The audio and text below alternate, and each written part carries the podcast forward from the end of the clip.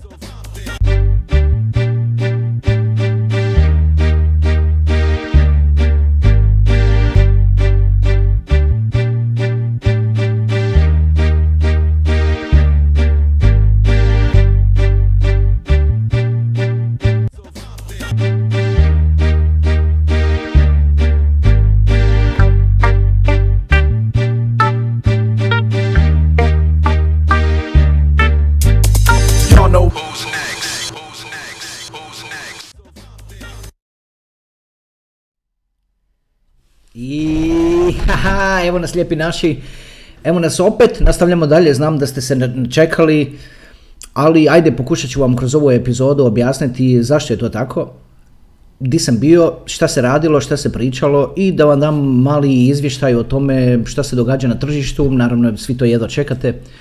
Objavu na Face, kako će se zvati ova epizoda, smo stavili već prije pet šest dana. Moram vam reći da sam, malo su mi osjećaj, su mi podijeljeni.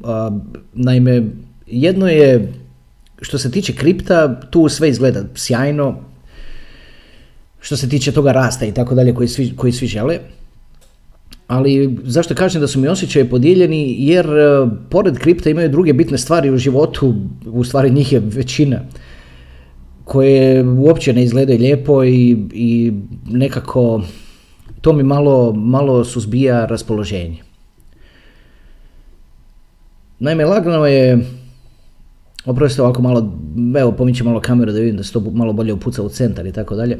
Ajde da se podružimo, ova emisija će vjerojatno izaći u nedjelju ujutro, pa imat ćete, vi koji jedva čekate epizodu, ćete imati što gledati u tu nedjelju, pa ajde malo ćemo je, pustit ćemo onako da teče, da se družimo, prenešću vam što više misli mogu, pa da imate o čemu razmišljati, ostavite komentar, slušajte nas na Spotify-u ako vam to više tako odgovara. Uskoro ćemo pojačati svoj, svoj presence na, na Instagramu, pa ćemo onda i tamo stavljati important updates i tako dalje, tako da iako na Instagramu trenutno baš nemamo nešto puno kontenta, u stvari nema ga ništa, samo ima jedan nekakav video stavljen kad je account otvoren.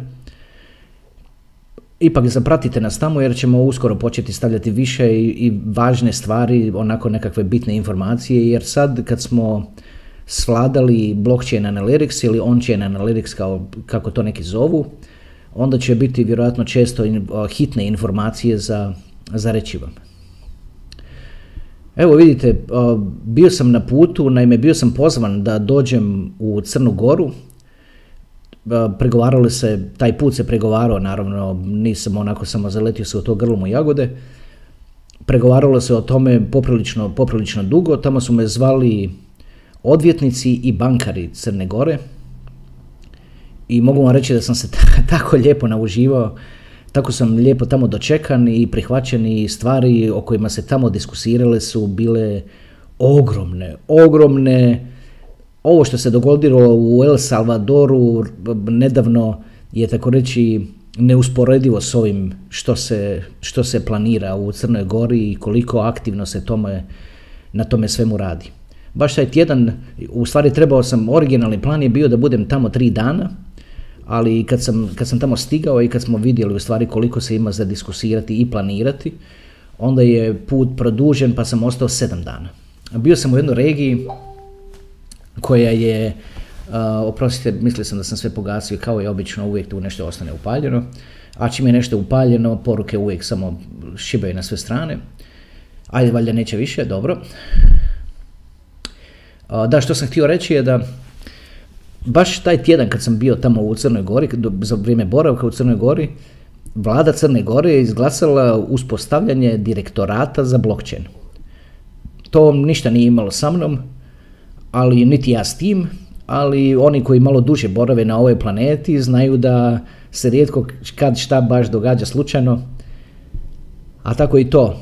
A inače, Crna Gora je prva u stvari koja, koja tome pristupa na taj način, da su uspostavili direktorat, odnosno izglasali su da, da će se uspostaviti direktorat, gdje će biti naravno direktor i savjetnici oko njega i I T stručnjaci, i cilj toga direktorata je da se blockchain tehnologija na velika vrata donese u Crnu Goru i da se implementira na tako reći sve.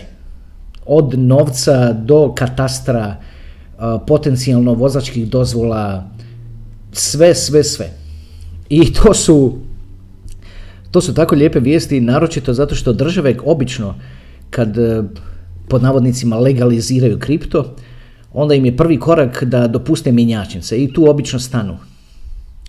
Evo, na primjer, Srbija je to napravila, s tim da imaju ogromnu limitaciju na sve to, jer da bi ljudi u mjenjačnici u Srbiji mogli uopće kupovati kripto, moraju doći osobno u Beograd sa svojim dokumentima, da im se sve to pokazati i tako dalje, da bi mogli otvoriti račun na mjenjačnici. Ajme, morat ću ipak ovo ugasiti, ispričavam se, samo malo. Ajde, daj da je ovo ugasim, pa da onda više tu nema takvih zvukova. Dobro, vi koji koristite Facebook, vjerojatno znate, prepoznajete ovaj zvuk, a to je kad stignu ove messenger poruke. Da, to sam htio reći. Naime, znači kad države, obično, kad prihvaćaju kripto, onda izađu sa zakonom i dopuste mjenjačnice. Tako je počela Hrvatska, tako je sve to krenulo iz Evropske unije, naravno, po tome se već moglo vidjeti da to sustavu treba, da, da, da to da podržavaju, bez obzira što oni iza scene govorili, od, ne iza scene, pardon, javno što oni o tome govorili, sasvim jasno da im to treba, jer da im ne treba ne bi uopće dopustili ikakve mjenjačnice i ikakve, ikakve zakone. Evo, kao što sam rekao, Crna Gora će to uzeti čak i korak ili deset koraka dalje, pa će napraviti direktorat koji će raditi samo to i fokusirati se samo na to. To su super i predivne vijesti, ti sastanci na kojima sam bio, ljudi s kojima sam provodio vrijeme i planovi koje smo, koje smo kovali, da se tako izrazim, su mind blowing, mind blowing. Jedva čekam početi sa realizacijom svega toga. A inače bio sam u, u, u, u dijelu Crne Gore gdje su ljudi jako, jako ponosni na, na svoj kraj. Evo, ja ću vam reći da, evo, ostaću malo kriptičan oko toga, pa ću vam reći da se taj dio može lagano asocirati sa dva slova, a tva, ta dva slova su P i G. Uh,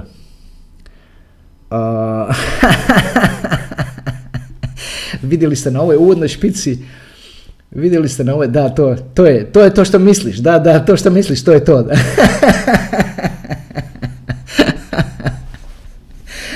uh, vidjeli ste na ovoj uvodnoj špici kako to sve lijepo tamo izgleda, sve prekriveno jezerima i, i, i drugim prirodnim ljepotama, čisto nevjerojatno. Uh, upoznao sam toliko puno ljudi, toliko sam toplo i lijepo dočekan tamo, uh, mladeži svugdje u naokolo, uh, studenti koji, pre, koji su pretrčavali, tražili da, da, da, se, da se slikaju, da, ono, da napravimo selfie. I tako, je, tako mi je sve to bilo zanimljivo da sam doista uživao tamo i jedva čekam ponovno ići, naročito kad se radi o realizaciji ovih, ovih ogromnih planova koje sam spominjao. U međuvremenu, prije nekih dvije epizode sam, ako se sjećate, počeo sam spominjati blockchain analytics, neki to zovu on-chain analytics. To je jedna, to su, to je terminologija koja se primjenjuje na, na, na način gledanja aktivnosti na blockchainu i na taj način donošenja zaključaka o tome kako će to utjecati na cijenu, ali prije nego se to dogodi. I spominjao sam, poredio sam to sa, sa jako dubokom vodom, sa onom Marijana Trenčom iz, iz, iz epizode prije ove. Ja sam znao za to naravno godinama, ali nije mi se ulazilo u tu zonu jer sam znao koliko vremena je potrebno provesti da bi se to, da bi se to naučilo. I nije mi se to radilo jer imao sam, imao sam druge stvari na koje sam bio fokusiran. Ali sad sam, sad sam nekako bio primoran na to jer sam više zbog vas, a manje zbog sebe. Jer želim biti u mogućnosti reći unaprijed sa nekom dozom sigurnosti što bi se moglo dogoditi. Evo recimo da sam, da sam imao te sposobnosti čitanja tih analytics u vrijeme kad je Bitcoin bio šezdeset tisuća, mogao sam vrlo lagano upozoriti da, da postoji velika šansa na pad. I da sam to napravio, mnogima bi olakšalo život. I to je bilo jako lijepo. I kad sam naučio sad čitati blockchain analytics, što uopće nije bilo lagano, vjerujte mi, to, to, je, to su šesnaest osamnaest sati dnevno učenja i filtriranje informacije, od čega je devedeset osam posto onako samo zabaciti, a dva posto je doista za zabazirati nekakve zaključke na tome, ali treba to sve isfiltrirati i treba doći do tih zaključaka i tako dalje. Jako, jako kompleksno. Ja si mogu priuštiti takvu stvar jer imam aktivan mozak i imam, imam to znanje koje, koje je potrebno. To ste mogli vidjeti i kroz sajt digi wallet dot org gdje sam prezentirao ovu način kako sve države svijeta mogu digitalizirati novac koristeći blockchain tehnologiju. E sad, zato što sam, jer takve stvari me zanimaju cijeli život, pa mi je to sasvim normalno upustiti se u tako nešto.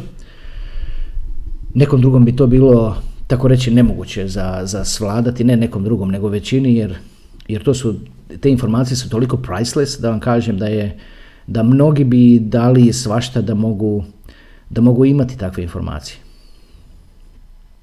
Malo sam, kao što vidite, čini mi se da sam malo prije rekao rečenicu, da sam malo sam, ovdje vidjet, u ovoj epizodi ćete me vidjeti kako sam, kako sam i ekstra happy u nekim trenucima, a u nekim trenucima čak pak ekstra tužan.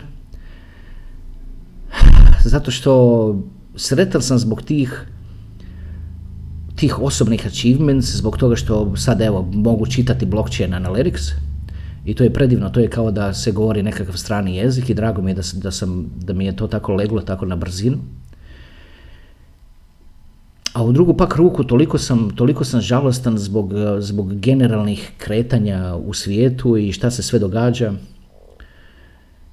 Ne znam ako primjećujete, ne znam koje kakve medije gledate, ali požara je toliko na sve strane, poplava je toliko na sve strane, sve je to ugrozilo žetve pšenice koja u mnogim dijelovima svijeta uopće niti nije prikupljena, ili je izgorila ili je poplavila. Onda to utječe naravno i, osnovne, i druge žitarice koje, ili žitarice, što onda utječe na, na uzgoj stoke.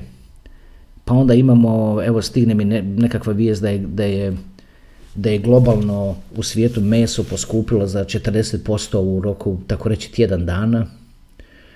Ta inflacija je sve više i više ubrzava. I onda evo, kroz ovu, u ovoj epizodi ćete me vidjeti i ekstra, i ekstra zadovoljnog i sretnog, ali isto tako i u nekim trenucima i jako, jako tužnog. Ajde, da vam kažem što se sad trenutno vidi u blockchain analytics. Blockchain analytics su u stvari, kao što sam spomenuo malo prije, dolaženje do zaključaka na osnovu toga što se događa Na, na aktivnosti na blockchainu. Lijepo je što kad se, kad se to nauči, taj jezik, da, da ga tako nazovem, ili kad se dobi taj skill, iščitavanje toga, lijepo je što u stvari vidiš unaprijed što, će se, što, što bi se moglo ili što će se vjerojatno dogoditi. To je kao recimo u ratu kad, kad se gleda kako se pozicioniraju neprijateljske trupe, i onda na osnovu toga možeš zaključiti otprilike di će s čim napadati, di će biti artiljerija, di će biti pješadija, di će biti ovo, di će biti ono, sve što ima veze s tim da bi se bitka preživjela ili čak pobjedila. Potencijalno naravno i naravno bolje pobjedila. E sad, sudeći po blockchain analytics, I zato se ova epizoda i tako zove Ulazite dok možete. Mogu vam reći da su sve, kao što ste vidjeli, ima na, na ovu, ovu sliku na koju ste kliknuli je kao mali, kao, ne pardon, nije, nije mali, nego, nego je u stvari vlak i tu ljudi ulaze unutra. Ali što je bitno primijetiti u vezi toga je da ti ljudi ulaze u taj vlak sa jako malo prtljage. To je jako bitno. Jako je bitno da se ne, da ne pretjerate sa kripto investicijama.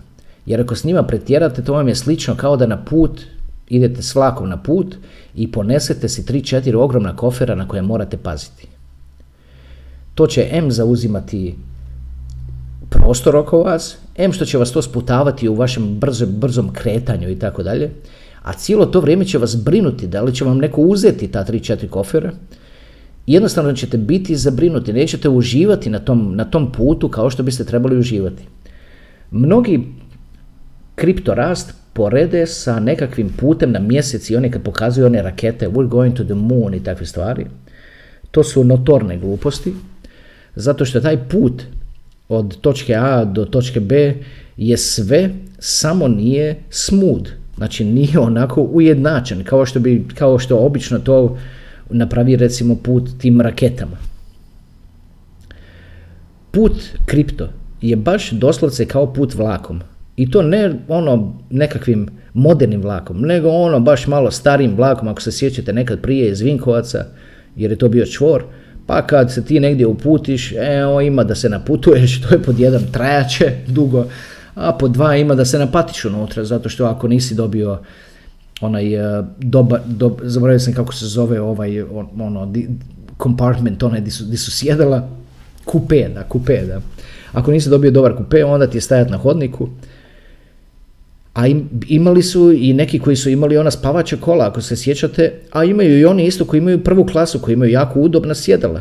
Imaju restorane u koje mogu ići i tako dalje. Evo ja ću vam reći, gledajući u blockchain analytics sam vidio da su svi ovi prvi vagoni do lokomotive zauzeti. Ne samo da su rezervirani, nego su ljudi već ušli tu i samo čekaju da vlak krene. Znači oni prvi do lokomotive, to su vam investitori recimo od od recimo tisuću bitcoina. E sad razumite da bi, da bi netko kupio tisuću bitcoina po trenutnoj cijeni oko četrdeset tisuća dolara, to znači da je ta osoba investirala četrdeset milijuna dolara u bitcoin. A onda iza njih imamo ovu drugu, odnosno pardon, iza njih što slijedi vagoni, imamo prvu klasu, a ta prva klasa to su, to su ljudi koji su investirali od sto bitcoina do tisuću bitcoina. I oni su isto išli, ušli u vlak i oni isto čekaju da krene. Samo čekaju da onaj pisne pip i da, i da krene vlak.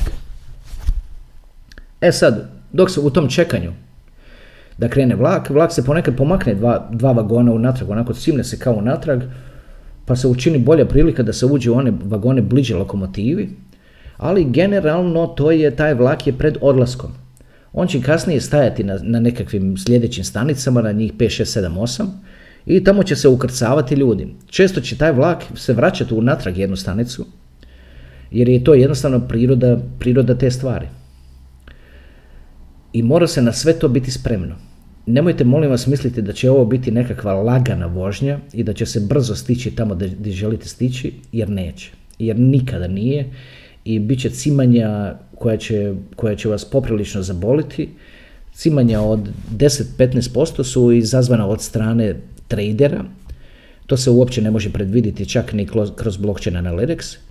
Ali moći ćemo vas upozoriti ako recimo osjetimo da će biti cimanje unatrag, da se vraćamo nekakve dvije, tri stanice unatrag ili postaje kako, kako, kako tko izgovara. Na takve veće stvari ćemo vas pokušati upozoriti. Mi ne možemo preuzeti odgovornost naravno za takve stvari, mi možemo samo reći što vidimo na blockchainu. A to što vidimo, iskreno da vam kažem, sad potkovan s ovim znanjem, vratio sam se natrag u vrijeme kad je prije pet do šest mjeseci, kad je Bitcoin, ili manj, malo manje, kad je Bitcoin koštao oko šezdeset tisuća, ja sam tad imao pregled velike slike i onako intuitivno sam vam bio govorio da će ga veliki vući unatrag, ali obzirom da nisam znao tada čitati blockchain analytics, nisam mogao to reći, pripisati tome nekakvu nekakvu vrijednost u postocima. Sad kad pogledam u te informacije vidim jasno, pardon, vidim jasno da se to moglo reći sa tako reći devedeset postotnom sigurnošću da će to padati. I znači da, je se, da, je, da sam tad imao ovakve ove skills čitanja tih on-chain analytics, mogao sam to reći da postoji recimo osamdeset do devedeset posto šanse da će, da će to padati i to bi bilo jako korisne informacije za svih. Naravno, opet ponavljam, molim vas, nemojte, nemojte me držati za riječ kad, kad se radi o tome, jer sve što ja mogu vam reći je pre, pre, reći i prezentirati ono što se vidi na blockchainu. Naravno, nisam ja jedini koji to gleda i koji to čita, imaju i drugi, a što je isto tako jako bitno je da, da ti veliki koji, koji inače vuku vlaku natrag po dvije, tri stanice, da oni znaju da mi čitamo blockchain, tako da često mogu možda malo nešto iscimati, napraviti, pre, složiti situaciju tako da izgleda kao da, će, kao da je to to, a u stvari nije. Ovo je kroz povijest, ako ste poznavala povijest, ja ju obožavam. Ovo se može lagano primijetiti, odnosno vidjeti svugdje kroz drugi svjetski rat kad su, kad su saveznici znali napuhivati one avione od, ono, napravljene od, onako na napuhavanje doslovce i, i, i tenkove i tako dalje, pa bi onda ono njemački avioni odozgora vidjeli to i to bi protumačili kao grupiranjem trupa na toj teritoriji, a ovi s druge pak strane tamo imaju potpuno maskirane prave tenkove i prave avione na nekom potpuno drugom mjestu. E, to je to, zato što moramo, moramo naravno ostati uvijek svjesni toga da je, da je ovo što se događa, to je, to je rat na više nivoa. To je rat, prvenstveno rat između starog i novog, a onda nakon toga je rat između svih koji su tu. Znači, svi koji su u, u, u kriptu, svako se bori za što bolje mjesto u vagonu, konstantno. Jedino kako se može nekako separirati od toga da, je, da se nalazite u dobrim vagonima. A to su ti dobri vagoni gdje ne može se baš ulaziti onako i stajati po hodniku i, a, kao što se može u onim vagonima koji su pri kraju vlaka. A onda će isto tako, pa kad bude tamo negdje pred kraj, onda će cijeli taj vlak će biti izvana čak prekriven s ljudima koji će se nakačiti na vlak, onako kiša će po njima padat i mislit će da će nešto o svemu tome ušičariti kao da, se, da će stići na poziciju, odnosno na destinaciju gdje se ide, ali njihov cilj neće biti da stignu na, na, na destinaciju, njihov cilj prvenstveno će biti da uzmu vaše mjesto unutar vagona. I zato je bitno ostati uvijek informiran.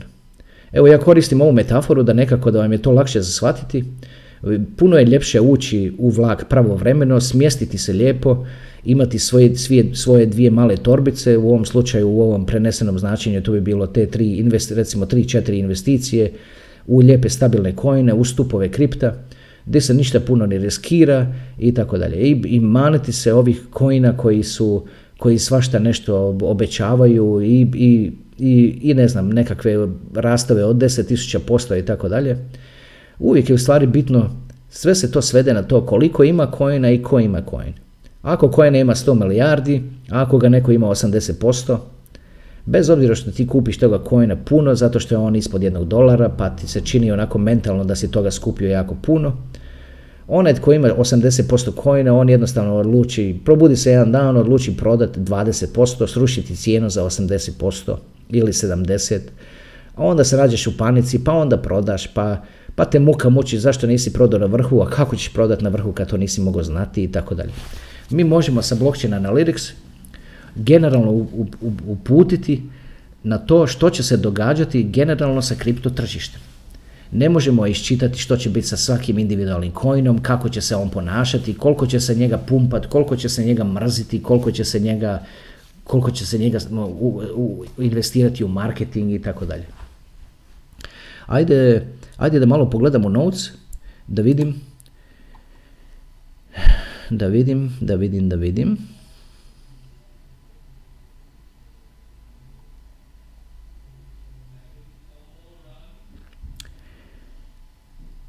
Bitno je shvatiti da ovaj rast koji dolazi, da on u stvari dolazi od novoga ciklusa prihvaćanja.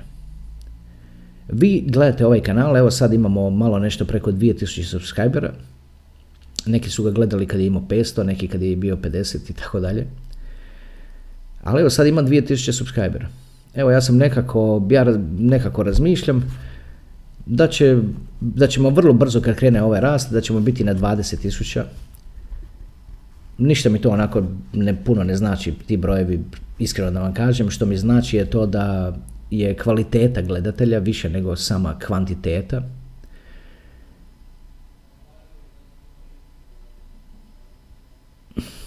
Kako me nosi misli, kako me nosi misli na negativno, ne znam zašto.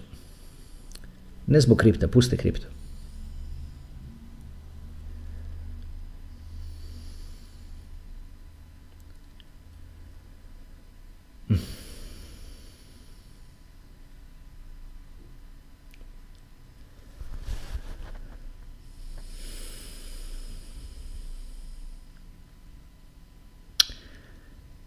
Dobro, o pardon, udario sam mikrofon, ispričavam se.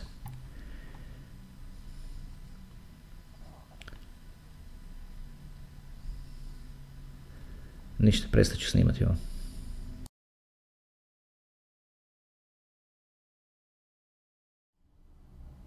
Dobro, ok, ajde, napravio sam malu pauzicu, uh, nasuo sam si malo Red Bulla, uh, ovi koji me znaju, znaju da mi je, da mi je Red Bull uh, omiljeno piće. Pa nekako imam osjećaj, malo sam odgledao sad ovo što sam malo prije snimio, vi ste navikli na puno više energije od mene, odnosno na puno više energije da dobijete od mene, ja ću vam to sad pokušati dati, ali moram vam reći, vidite što, već, što me sputava u tome. Um, Kripto je samo jedan aspekt naših života, naravno. Ovaj kanal se zove Bitcoin edukacije, trebao bi se zvati kripto edukacije, zove se Bitcoin edukacije jer novi, kojih je devedeset osam posto uopće niti ne znaju što kripto znači. Tako da se zove Bitcoin edukacija, a onda kad dođu na kanal, onda u stvari vide da se tu priča o kriptu i tako dalje i tako dalje. Ali vi koji gledate kanal već duže vremena i koji pratite sve, koji me, tako reći, već poznajete, tako reći pa osobno, neki od vas doista osobno, a većina ovako preko, preko, ovih, preko ovih videa, znate da, da gledam na svijet puno šire od, od pukoga kripta ili od, ili od pukoga novca. Naime, meni taj novac um, nije napet jer, jer sam u dvadesetim, u ranim dvadesetim sam imao, od uvijek od, od mladih nogu sam imao poduzetnički mozak. I onda mi je, već u ranim dvadesetim sam napravio telekom tvrtku koja je uspjela, onako što se na engleskom kaže beyond wildest dreams. I onda sam u tim dvadesetima isfurao sve blagodeti koje dolaze s tim novcem. Kupovao sam te nove aute ko, ko čokolade i tako dalje. I onda sam počeo, u jednom trenutku mi se nešto pre, napravilo kao da mi se prebacila sklopka u glavi i, i samo sam htio učiti. Samo učiti, učiti, učiti i to traje dvadeset godina. Širina toga znanja je nevjerojatna. I onda se to sad može, to se osjeti u ovim videima koje vi gledate. Puno stvari moram prešutjeti, jer ne želi da se, ne, sila ne želi da se o tome priča, jer da želi to bi stavila na dnevnik i tako dalje. Ali postoje stvari koje vam jednostavno ne mogu, ne mogu prešutjeti. Naročito ovako kad se uvezuju u sami, u sami kripto svijet, a sad ću vam dati jedan taj primjer. Naime, svi smo svjesni toga kako se u, za, u, zadnjih, u zadnjih tri četiri mjeseca, kako, su, kako je Kina tobože zabranila rudarenje na svojoj teritoriji. I to je rezultiralo u tome da se rudari Bitcoina i drugih kriptovaluta raspu svugdje po svijetu. I sad čovjek bi rekao, što je iskakalo po novinama i po vijestima, ne po novinama nego ovako po portalima i to, svugdje se prezentirala misao kako to Kina radi zato što su izbacili svoj digitalni juan i sad zato što su izbacili digitalni juan, sad, će on, sad oni kao odjedanput mrze Bitcoin i tjeraju ga ča. Ali ništa od toga nije točno. Bitcoin je u stvari otjeran iz Kine zato što je pokazao veliku slabost, rudarenje u Kini je pokazalo veliku slabost. Ako se sjećate, kad su u onoj jednoj provinciji isključili struju u jednom dijelu Kine i vidjeli da je hashing power pao za četrdeset posto. Tad je napravljen taj stres test, kako sam ga zvao u prethodnim epizodama, na osnovu kojeg je zaključeno da, previše, da Bitcoin previše ovisi o Kini. A zašto ne smije ovisiti o Kini? Evo, reću vam sad ovo. Vidite, najveća hidroelektrana na svijetu se nalazi u Kini. Hidroelektrana se zove Three Gorges Dam. Uh, Three Gorges na, našem jeziku bi se pre, na naš jezik bi se prevelo uh, tri riječna korita. Ta hidroelektrana je toliko ogromna da je to, tako reći, pa nezamislivo. U poređenju s ovim našim hidroelektranama po, po, tu, po, u, kod nas u regiji, ovo je kao nek, nešto svemirsko. Evo, reću vam otprilike koji je, koji je output te, te hidroelektrane, znači koliko struje ona pravi. Znači ona pravi dvadeset dvije i pol tisuće megavata. Ajde da vam to stavimo u nekakvu perspektivu da možete doista shvatiti koliko je to struje. dvadeset dvije i pol tisuće megavata vam je dvadeset dvije i pol milijarde vati. Molim vas, razmislite o tome broju. Znači, jedna hidroelektrana pravi dvadeset dvije i pol milijarde vati. Evo, to mi je... Ajme, ti Kinezi nisu normalni. Nisu normalni. Ali vidite, hidroelektrana je dugačka, onako neki kaže dva i pol kilometra, pardon, neki kaže dva i pol kilometra, zato što je to baš njezina dužina od, od, s jednog kraja na drugi. Ali baš ovaj dio u kojem se nalaze turbine je dugačak kilometar i pol. Ispričavam se. Sad sam malo prije tu, kao što sam rekao, pio Red Bull pa mi se malo zaletilo. Vidite sad. Problem s tim, zašto sam malo prije prestao snimati, jer nisam znao da li da idem u tome smjeru uopće. Da li da vas, da li da vas brinem na taj način. Problem s tom hidroelektranom je što je ona pukla. I nju, znači ovo su, ako utipkate Three Gorges Dam simulation u YouTube, naći ćete tamo video koji pokazuje u stvari što se događa, što će se dogoditi kad ta hidroelektrana pukne. To će biti jedan takav kaos da će izazvati zaustavljanje proizvodnje velikih, velikog broja proizvoda na koji smo svi navikli da ih imamo. Ugrozit će direktno četiristo miliona ljudi. Poplavit će, odnosno saprati, jer će biti toliko veliki, toliko velika brzina te vode i tolika visina te vode koja dolazi. Sapratit će gradove Wuhan. Znate što se dogodilo i što se radi u Wuhanu? Saprat će ga. Ša, saprat će grad Šangaj. To su dva najveća. A ovi ostali usput da, ti, da ih niti ne spominjem.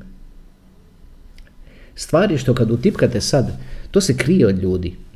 Zato malo prije sam ono, zaustavio snimanje i nisam bio siguran da li uopće da nastavljam dalje. E sad, čovjek bi se pitao zašto se to krije od ljudi.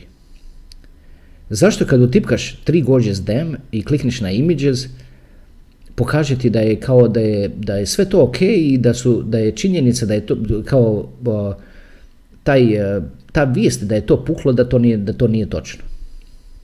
Evo, ja ću vam reći da imam iz prve ruke vijest. Evo ovako, evo ovako je rečenica koju sam dobio na engleskom, zvuči ovako. Znači, rečenica kaže there is nothing holding this thing but a rebar. To vam otprilike, zna, ne otprilike, nego točno u prijevodu znači ništa ne drži ovo osim armature. Znači, znači beton je pukao. Armatura je ta koja drži to na mjestu. To je katastrofa koja bi mogla biti okidač za, za problematiku koja se nalazi pred ljudskom rasom. Jedna od mnogih problematika koja, koji, koje su svukuda oko nas, a to je sad odjedanput i ta poplava koja će ugroziti četiristo miliona ljudi. Ajde, daću vam jedan, isto jedan mali argument da vidite koliko je to točno, a to je da je Amerika, pardon, pardon, Kina je na svom području visoko u planinama napravila desetine gradova koji mogu primiti svaki, po tako reći, deset miliona ljudi. I to su sad gradovi, nabacit ću po koju sliku na ekran, to su gradovi koji su potpuno izgrađeni, infrastruktura je tu, struje je tu, internet je tu, sve je tu, semafori rade, već imaju komunalno koje, koje kruži u naokolo i, i trenira, od kuće odvozi koliko smeća i tako dalje, stanovi su namješteni. Znači to je spremno za primiti ljude. Zašto bi neka država pravila na desetine gradova tolikih i držala ih potpuno praznima, ako ne očekuju nešto kao ovo što sam malo prije spomenuo? E sad, možemo mi svi naravno reći, da, ali kakve to ima veze sa mnom, pa to se nalazi tamo u Kini. A ima, itekako, kako nema veze. Odjedanput će biti manjak stvari na tržištu na koje je tržište naviklo. Kad je manjak stvari na tržištu, onda će te stvari poskupljivati. Onda će to izazvati snowball efekt i onda će to rezultirati u nekakvoj hiperinflaciji i to će biti sjajna isto prilika za ove koji, koji konstantno tiskaju, odnosno, odnosno utipkavaju taj novac. Sjajna prilika, onako i dobra isprika za reći, a vidiš, mi smo sve to držali pod kontrolom, ali, ali eto, sad je se dogodila ta katastrofa, pa je to sad ugrozilo cijeli sustav i zbog toga sad vidimo inflaciju i tako dalje. Evo, to su, ti, to su te stvari koje me, iako, iako imam puno razloga biti, biti sretan, a, gledajući na cijelu, na dobrobit cijele ljudske rase i, i, i kamo stvari idu, kako, kako se šta kreće, to su te stvari koje me drže tužnim. I zbog toga ovo, u ovoj epizodi ne, ne osjetite, taj, ne osjetite to, to nešto u mom glasu da vas, da vas raspoloži. Ajde, dopustite mi samo da, da, ajde prije nego što pogledamo notes, reći ću vam ovo. Znači, zna se unaprijed da će ova hidroelektrana fail, znači da će puknut, da će poplaviti ove sve silne gradove, da će ugroziti četiristo miliona ljudi, to se zna. I s tim na umu, oni prije tri do četiri mjeseca donesu zakon, znači planners of the world, jer svijetom se planira i upravlja. Oni kroz kinesku vladu izbace zakon koji kaže da se rudari moraju seliti. Oni da su, da ponovim to još jedan put, oni da su htjeli ubiti Bitcoin, oni bi jednostavno uzeli svu tu opremu za rudarenje, konfiscirali i samo bacili niz rijeku. A nisu to napravili. Dapače, što su oni napravili je, dali su im prioritet u lukama na, na kontejnere, i kontejneri koji su u sebi imali opremu za rudarenje kriptovaluta su dobile prioritet i stavljale se na, na, na vrh kolone da se prve ukrcaju na brodove, da prve odu iz Kine.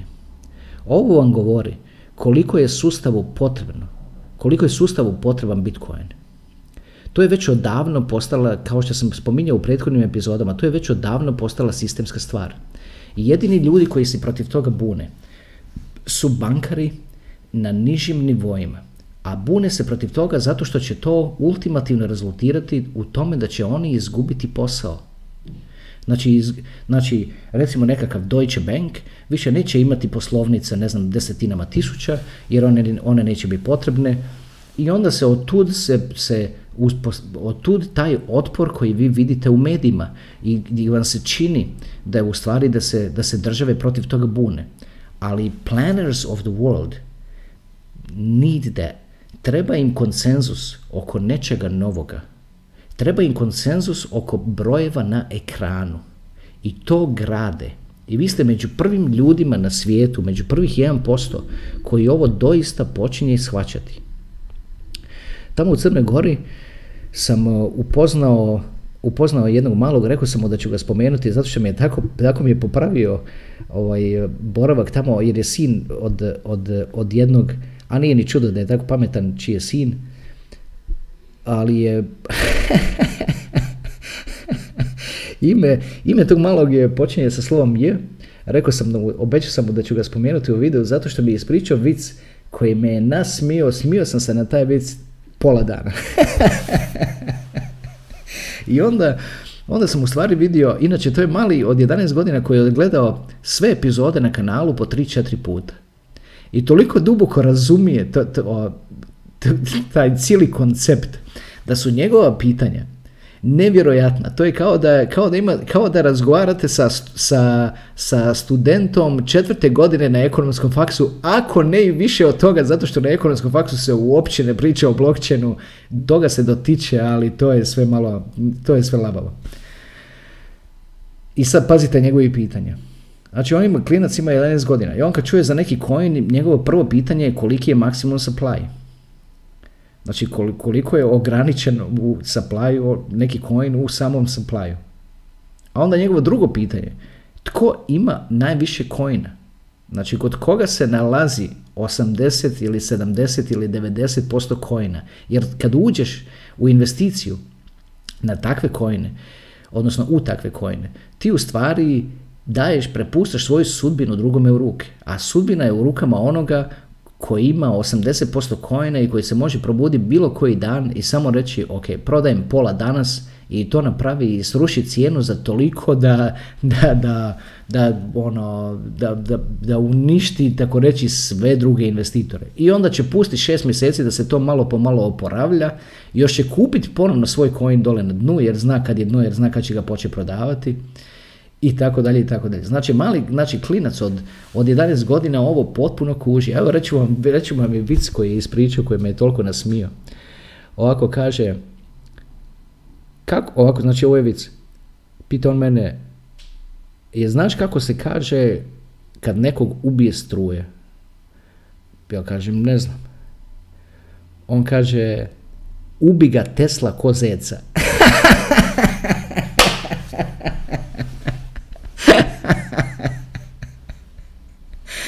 Ubi ga Tesla ko zeca.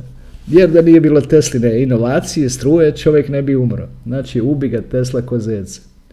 Tako da mi je, toliko me je to ismijalo, a, naročito i toliko mi je bilo lijepo razgovarati s tim klincem. Jer toliko duboko razumije tu materiju. To mi je samo pokazalo koliko, koliko nove generacije su, koliko su otvorene za nove stvari i koliko... koliko brže apsorbiraju nek, ono, nove tehnologije i nove koncepte. Cijeli koncept kripta je oko konsenzusa. Ja ne znam, to je ponavljeno do sada ovdje na kanalu toliko puno puta da je ono, da više osjećam se baš kao, kao papagaj. To vrijedi zato što ljudi kažu da to vrijedi. I to je to, tu priča počinje i završava. Novac vrijedi zato što ljudi vjeruju da to vrijedi. Zlato vrijedi zato što ljudi vjeruju da to vrijedi. Sve što vrijedi, sve što vrijedi, vrijedi samo zato što postoji konsenzus oko toga da to vrijedi. I kako se širi broj ljudi koji vjeruju da to vrijedi, ta, zbog, a, a, a, a samo to nešto je ograničeno u količini. Kao recimo Bitcoin što je ograničeno na tako maleni broj, na dvadeset jedan milijon. Sama ta činjenica da je sve više ljudi za to zainteresirano i tome pripisuje vrijednost, sama ta činjenica izaziva rast toga. Znači, to nije nikakva lutrija, to nije nikakva kasino, to nije, to nije nikakav rulet. Jednostavno se svodi na to tko prije to shvati, pod jedan, i pod dva, tko ima disciplinu držati se toga coina i ne nasjesti na ove koje kakve fore okolo koji obećavaju uh, brda i planine da bi, da bi na kraju završili sa, u apsolutnom minusu. To je ne znam koliko, koliko se to mora ponavljati da bi se doista ljudima to, da bi se to ljudima sleglo u glavama, jer to je toliko bitno.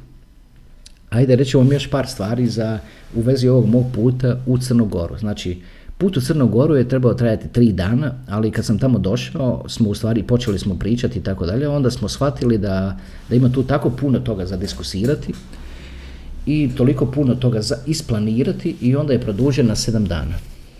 Tamo sam se družio sa bankarima, sa odvjetnicima i ljudima iz, iz, iz raznih sfera poslovnog svijeta. I to što se tamo planira je nevjerojatno, veličina toga je je takva da će u stvari imati utisak na, na, cijeli, na cijeli ekonomski poredak u svijetu.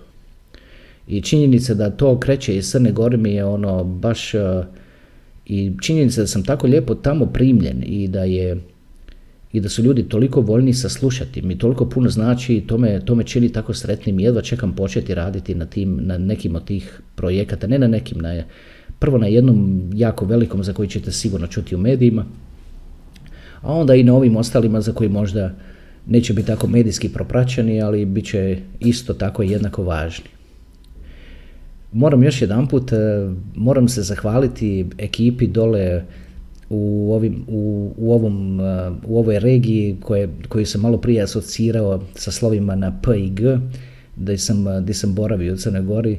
Tako mi je bilo lijepo s vama i uh, prekrasni ste ljudi, tako sam lijepo uživao u svakom, u svakom trenutku. Pozdrav svima vama, pozdrav svima vama po svim, po svim onim lijepim terasama gdje smo sjedili. Pozdrav svima vama na sa svih onih ozbiljnih sastanaka koje smo imali na vrhovima zgrada.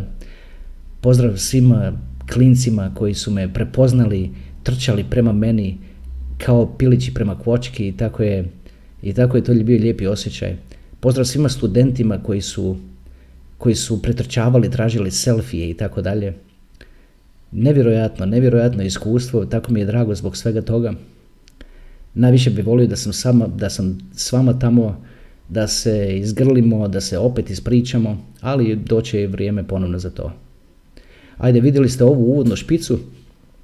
Naime, u ovoj uvodnoj špici smo koristili muziku od doktora Drea, a onda smo tražili da nam to dopuste, pa rekli su da će dopustiti, ali je bilo ispisano da će, da će, da će za uzvrat puštati reklame na ovom videu.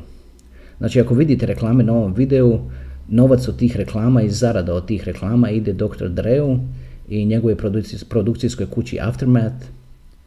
A, to je jako lijepa špica na početku, vidjeli ste onako, snimljeno je sa dronom i tako dalje. Ajde, prije nego što završim, dopustite mi da bacim pogled samo još malo na notes, da vidim ako sam nešto preskočio. Da, bitno je napomenuti da... Samo malo. Samo trenutak, molim vas. A, da, u sljedećoj epizodi ćemo vjerojatno, iako još uvijek nismo završili ovaj serijal o DigiByte-u jer imali smo ovoliko ovako, ovako puno ovih izvanrednih epizoda, u sljedećoj epizodi ćemo pričati o strategiji koja se zove Profit od rasta, koja, i u njoj objasniti kako profitirati usput dok kripto raste. Znači, ne samo čekati da prođe pet šest godina i tako dalje, osloniti se na taj, na taj dugački period, nego, nego ćemo prezentirati strategiju kako zarađivati dok kripto raste usput.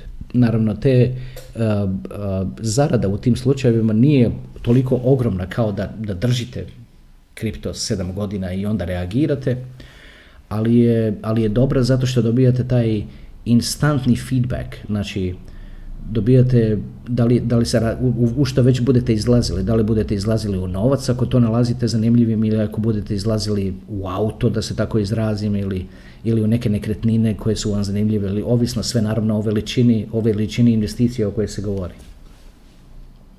Evo, to je, ako mogu ovako za kraj ispričati se, kao što sam rekao, usnimio sam bio jednu epizodu koja je imala veći energy od ovoga, ali isto imala tako nekakve, imala neke, neke druge trenutke kojim, s kojim nisam bio zadovoljan, i onda sam odlučio onako smiriti loptu i usnimiti ovu epizodu baš ovako u nekakvoj, u nekakvoj sredini di nema, di nema spikes of excitements i di nema nekakvi ono, neki, neki duboki falls u, u in emotions.